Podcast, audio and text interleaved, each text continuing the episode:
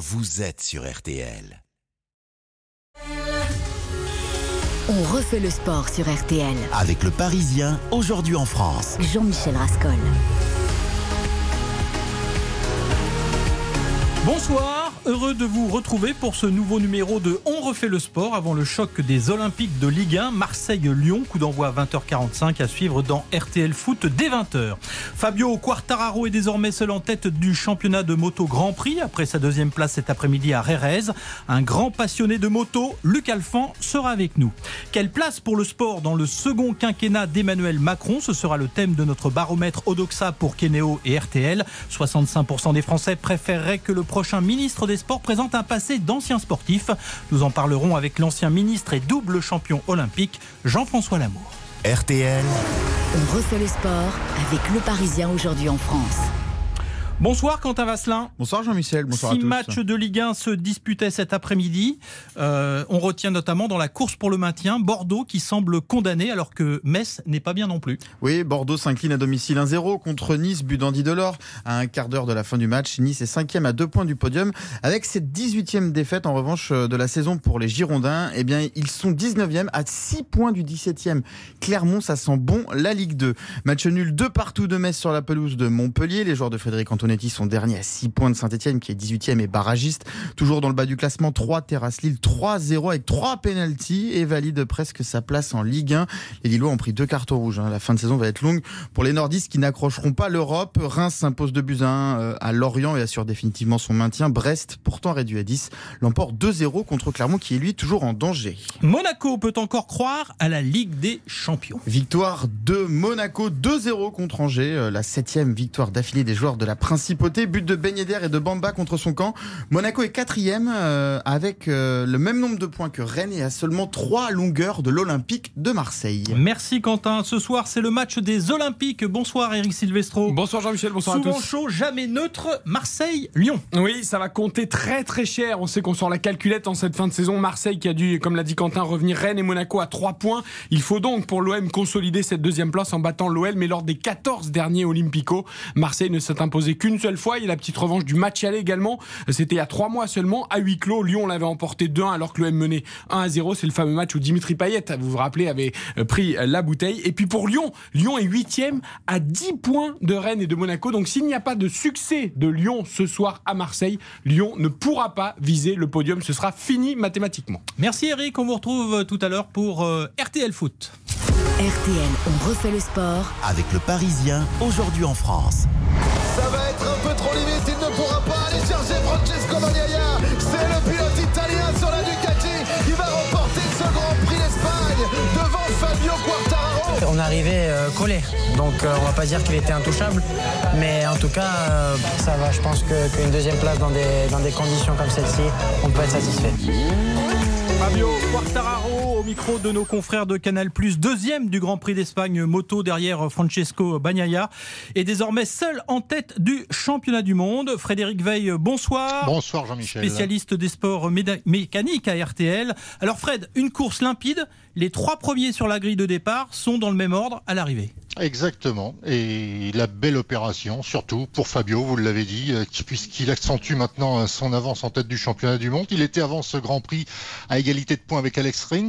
Il a désormais 7 points d'avance sur le surprenant Alex Espargaro, qui fait véritablement des miracles au guidon de son Aprilia.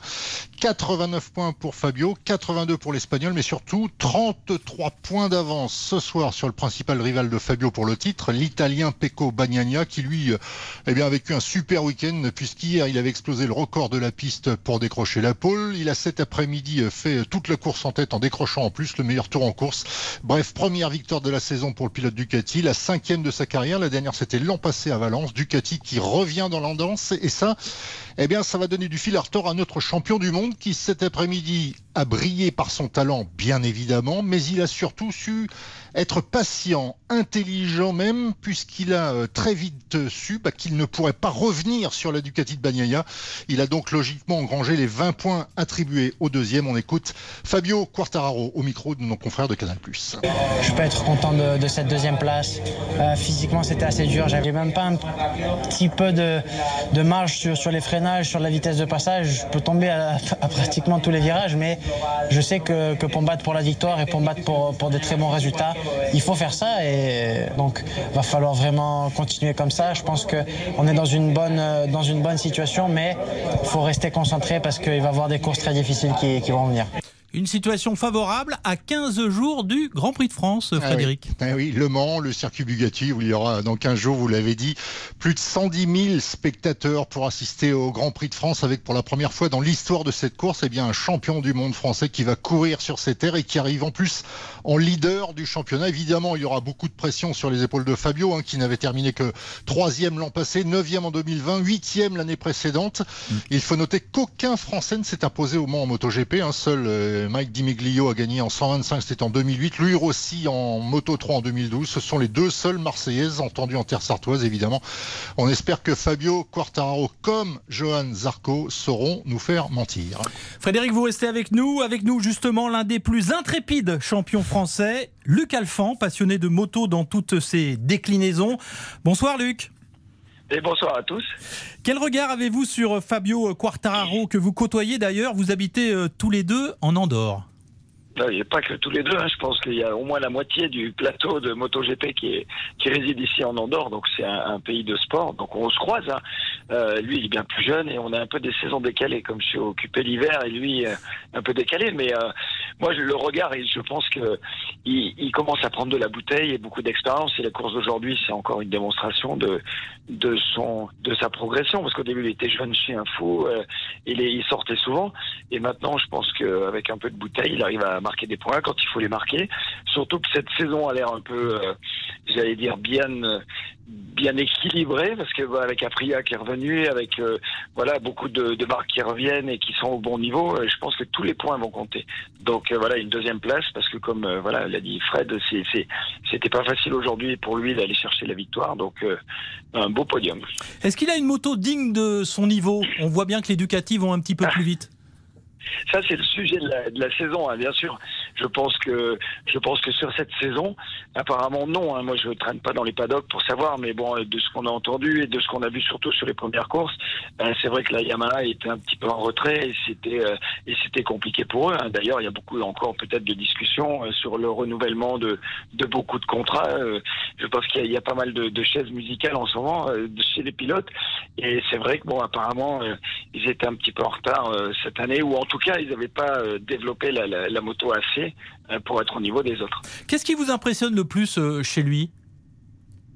Sa fougue, sa fougue, le talent, est un peu, euh, j'allais dire, il est, il est, il est chevaleresque et tout, et quand il peut gagner, il appuie vraiment le clou et il le fait avec euh, avec panache. Donc j'aime bien, euh, j'aime bien le brio qu'il a et, et quand il sent qu'il peut le faire, il, il- vraiment il y va. Frédéric Veil, justement, le- les pilotes, Fabio le premier, sont en pleine discussion pour la saison prochaine. Ah oui, non, non, en plein dedans. Et pour en avoir parlé avec Fabio, bah, pas plus tard que la semaine passée, quand je l'ai eu au téléphone, il m'a clairement expliqué bah, que son agent Eric Mahé euh, s'occupait de ce dossier, que lui se concentrait évidemment sur ses week-ends de course, mais que de toute façon, tout sera réglé avant l'été. Alors, restera-t-il chez Yamaha ou a-t-il des envies d'ailleurs Pour l'instant, ben, rien ne file. Seule chose que l'on sait, c'est que Lynn Jarvis, le patron de Yamaha, lui assure que les négociations avec Fabio euh, pour prolonger son contrat avec Yamaha sont en bonne voie. Euh, comme le, le disait Luc il y a quelques instants, il va vraiment falloir que Yamaha offre des garanties à notre champion du monde en, en vraiment rehaussant le niveau de sa machine qui est pas du tout à la hauteur cette année. Et sans le talent de Fabio, on n'aurait pas une Yamaha en première euh, position ou dans les premières lignes actuellement. Quentin Vasselin. Oui, parce que messieurs, euh, Fabio l'a expliqué à nos confrères de Canal tout à l'heure, il a des problèmes notamment avec l'avant, il manque de, de tomber à chaque virage en fait. C'est son talent qui lui permet de rester en piste et de- d'accrocher des plages aussi, Ouais, il y, a un gros gros problème de grippe sur cette sur cette machine, mais il n'y a pas que ça. Elle manque de puissance. Quand on regarde les Ducati et même quand on regarde les Aprilia, le, enfin voilà, le, le, le- le gap qu'ils ont passé, Aprilia, c'est assez énorme de voir ce que fait Espargaro sur Mm. sur l'Aprilia. Et, et on voit que malgré tout, Quartararo a euh, 71 points d'avance sur son coéquipier, euh, l'italien Morbidelli. Il est vraiment au-dessus en fait. Coéquipier chez Yamaha. Chez Yamaha, ouais. il a la même moto, mais il fait des performances exceptionnelles. Oui, bah c'est le talent, c'est ce que c'est ce qu'on disait depuis le début, c'est le, le, talent et c'est lui qui tient tout seul Yamaha pour l'instant, grâce à son talent, grâce à sa fougue et, et grâce aujourd'hui à son intelligence, voilà, de savoir rester à cette deuxième place aujourd'hui qui lui rapporte énormément de points. Euh, Luc l'évoquait tout à l'heure, il y a quelques années, il serait parti à la faute parce qu'il aurait voulu absolument gagner. Bah là, il a su être patient, il a su être intelligent pour marquer des points, ce qui lui permet aujourd'hui d'avoir eh ben, 7 points d'avance sur son poursuivant qui est euh, Espargaro en tête du championnat du monde. Luc, Fabio, personnage attachant qui fait du bien euh, à la moto? Oui, exactement. C'est euh, ça. En plus, il a, il a, il a toujours le sourire et je pense qu'il fait, euh, j'allais dire son métier maintenant, oui, mais sa passion, il le fait vraiment avec euh, avec amour. Et il aime ce qu'il fait, il aime rouler, il aime, il aime aller vite. Et c'est ça qu'on ressent quand on le regarde. Donc c'est, j'allais dire, c'est l'essentiel, faire du sport, gagner. Et si on arrive à le faire encore avec euh, plaisir, euh, il y a pratiquement rien à dire. Et de l'extérieur, en plus, il, arrose. Je veux dire, le, notre plaisir maintenant à nous, là, le dimanche, c'est de regarder un MotoGP et de, et de voir les, les bons résultats. Justement, racontez-nous votre journée parce que vous, ce matin, vous étiez en selle. Oui, alors ce matin, moi, j'ai fait le, le championnat d'Andorre en trial euh, parce que maintenant on vieillit. Hein. Puis alors, euh, j'ai donné en enduro et donc je roule en trial et je, je, j'ai fait mes deux tours, euh, mes 14 zones et je suis vite rentré euh, ici euh, regarder le, le MotoGP parce que moi j'adore ça, j'adore tous les sports mécaniques hein, de toute façon. Donc, Mais le, le rendez-vous des copains et c'est le rendez-vous maintenant de beaucoup de Français, c'est la course à 14 ou 15 heures. Là, exactement, oui. Et puis pas que, parce que même quand les années où, où on avait peut-être un peu moins de Français, etc. Moi, ça fait très longtemps que je regarde la moto et, et d'Olivier Jacques, euh, voilà. Bon, je connais pas tout le monde, je suis pas là tous les week-ends derrière les derrière le, les écrans, j'en loupe, je regarde en replay, etc. Mais je pense que c'est l'amour d'abord du sport mécanique et puis de et puis des circuits et puis même toutes les catégories, hein, de toute façon. D'ailleurs, je, je, je serai peut-être pas au Mans là, sur le Grand Prix moto, mais je pense que les 24 heures du Mans là, ça va être de plus en plus intéressant. Je pense que en juin, j'essaye de faire un saut. Luc Alphonse, vous parliez de trial pour nos auditeurs. Qu'est-ce que c'est le trial? Parce que vous dites que vous vieillissez, mais. Ah, le, le, le, bah, le, trial, c'est une discipline qui est beaucoup moins rapide parce qu'en fait, il faut mettre le moins de pieds possible pour ceux qui connaissent. Donc voilà, donc c'est une discipline de, j'allais dire, plus d'habileté euh, et de maniement et de technique euh, par rapport à des courses que, comme le motocross, l'enduro, etc., où là, c'est lié à la vitesse. Donc là, il n'y a pas de chrono. Si, il y a un chrono maximum pour faire la zone et en fait, le, il faut mettre le moins de pieds possible. Donc voilà. Monter les cailloux, descendre. Ça descend la montagne, quoi, en gros. Ou on la monte. Il n'y a pas Ou que. on la Pas monte. que. On peut la monter. Euh, la vitesse, justement, euh, qu'est-ce que ça donnerait Fabio Quartararo sur des skis, euh, Luc Alphand? Ben, il y en a quelques-uns qu'on a vu skier ici parce que bon, euh, Sunderland qui a gagné le Dakar, euh, Adrien Van Beveren, voilà, on skie assez souvent et je pense que voilà, je peux vous dire que le chromosome il est à l'intérieur. euh, et donc il n'y a pas de souci au niveau, euh, j'allais dire de la peur d'aller vite. Après bon, des fois voilà, c'est le niveau technique qui est un peu différent, mais euh, ils ont tous envie d'aller vite donc ils s'éclatent quoi sur les sur, sur, la neige. Donc après par contrat, c'est pas tout le temps évident qu'ils puissent skier longtemps. Ah, vous savez, Jean-Michel, moi, Oui, pour euh, rebondir sur ce que dit Luc, euh, Luc allait très vite sur des skis. Moi, j'ai vu Luc aller euh, très très vite en voiture sur euh, dans, dans la glisse aussi sur des voitures au Mans. Je l'ai vu aussi aller très vite en voile, en voile sur un bateau. Donc voilà, quand on a ça dans le quand on a ça dans, dans le corps, dans l'esprit, bah voilà, c'est on, on est champion ou on l'est pas, mais voilà, ce sont des grands champions forcément. Ah ouais, bah Luc, il, il courait déjà à la sortie du berceau. Merci euh, Luc Alphand, merci d'avoir répondu à notre invitation. À très vite, hein, que soit le, le support euh, mécanique ou autre. À très vite, c'est toujours un plaisir et rendez-vous au Grand Prix de France avec Frédéric Veil. Bonsoir euh, Frédéric. Bonsoir à tous. RTL, On refait le sport avec le Parisien aujourd'hui en France. On refait le sport sur RTL avec Jean-Michel Rascol. Emmanuel Macron et le sport sur ce sujet aussi. Il y a deux France, puisqu'à peine 50% des sondés font confiance au président réélu pour mener une politique efficace. Bonsoir Tony Parker. Bonsoir. On voit même fleurir votre nom dans les journaux comme potentiel ministre des Sports. Ça se refuse, ministre des Sports? Mais franchement, ça ne m'intéresse pas parce que je suis tellement euh, impliqué dans, dans- dans mes business et, et j'aime tellement cette vie d'entrepreneur qu'aujourd'hui, je ne me vois pas faire de, de la politique. Tony Parker, invité vendredi soir de Julien Cellier dans RTL Soir, qui décline donc l'éventuelle proposition ministérielle. Quel profil représente pour représenter le sport dans le prochain gouvernement? Les Français valident-ils les priorités en matière de sport d'Emmanuel Macron? Faut-il un ministère de plein exercice ou un secrétariat rattaché à l'éducation, comme c'est le cas aujourd'hui? Odoxa pour Kenéo et RTL a posé ces questions aux Français. Bonsoir Émile Leclerc. Bonsoir Émile. Est-ce que vous m'entendez? On vous entend, directeur d'études à l'Institut Odoxa. Euh, premier enseignement de ce sondage, un Français sur deux seulement fait confiance à Emmanuel Macron pour mener une bonne politique sportive. Alors oui, effectivement, c'est seulement, vous, vous, le dites, c'est un Français sur deux. Je dirais pas seulement, justement. Euh, c'est plutôt un bon résultat sur ce critère-là. La popularité d'Emmanuel Macron, elle est en, euh, ces dernières semaines de 40%.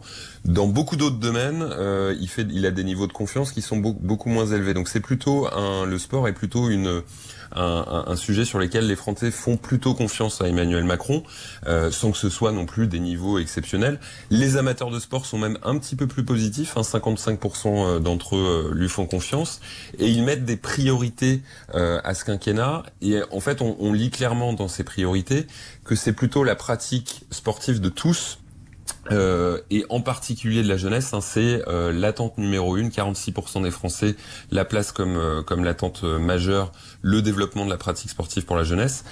Et finalement, il y a assez peu d'attentes sur le sport de haut niveau, sur l'amélioration des filières d'excellence euh, sportive, euh, alors même que on a quand même un quinquennat où il va se passer en France les Jeux Olympiques 2024 et la Coupe du Monde de rugby en, en 2023. Oui.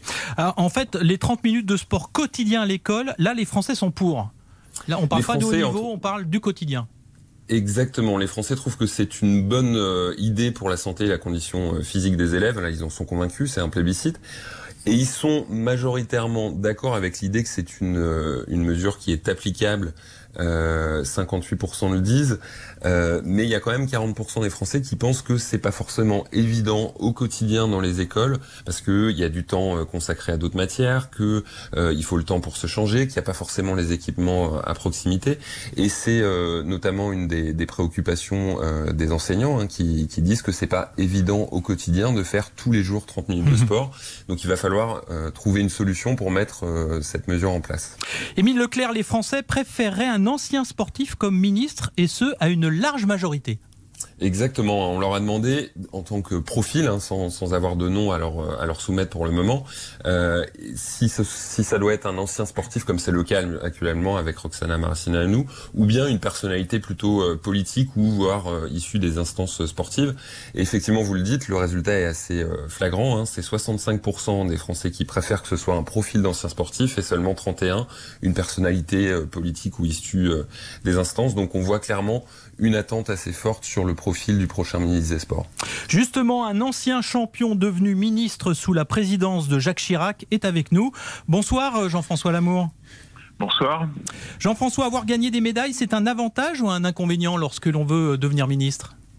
Alors c'est à l'évidence un avantage. Ça suffit pas. Hein, ça suffit pas. Il faut quand même avoir une bonne connaissance euh, du monde fédéral dans son ensemble, du fonctionnement des fédérations, quelles qu'elles soient, olympiques ou pas et puis aussi avoir une bonne connaissance euh, de, des rouages de l'administration, parce que vous, on l'a vu, le ministère des Sports est un ministère qui est faible, euh, faible en, en nombre d'agents, en budget. Il faut donc être malin en interministériel. Et pour ça, il faut, faut, être solide, en particulier quand euh, on a des réunions à Matignon ou à Bercy pour négocier son budget ou pour avoir un, arbitrage favorable. Donc il faut connaître ces rouages et puis, il faut s'entourer d'un très bon cabinet, voilà, avec des personnes qui connaissent, elles, le, le, mode de fonctionnement de, de l'administration française. Une fois que vous avez ça, hmm. à l'évidence, être un ancien champion, un, un, sportif de haut niveau ou une sportive de haut niveau, ça peut beaucoup aider. Qu'est-ce que ça change d'ailleurs un ministère de plein exercice ou un secrétariat d'État? Quelle est la différence? Ah ben ça change beaucoup, ça change tout. Euh, là, enfin, je vais vous donner mon sentiment sur le rapprochement avec l'éducation nationale. C'est pas une grande réussite. Euh, déjà, quand vous avez votre ministère à plein, vous négociez votre budget en direct avec Bercy et, si possible, avec le soutien de Matignon, du Premier ministre et de l'Élysée. Euh, et ça change tout, puisque effectivement, euh, là vous êtes aux manettes et vous, vous, connaissez bien votre secteur et vous êtes en capacité de défendre à la fois vos projets et le financement de, de ces projets. Et puis quand vous voulez imposer quelque chose euh, à d'autres ministères ou à Matignon, il vaut mieux avoir un ministère de plein exercice. Ou alors, il y a une solution qui est possible, surtout dans la perspective des JO, où là on va avoir vraiment besoin de d'action interministérielle, c'est être euh, auprès du Premier ministre. Voilà, mais c'est pour le temps des JO.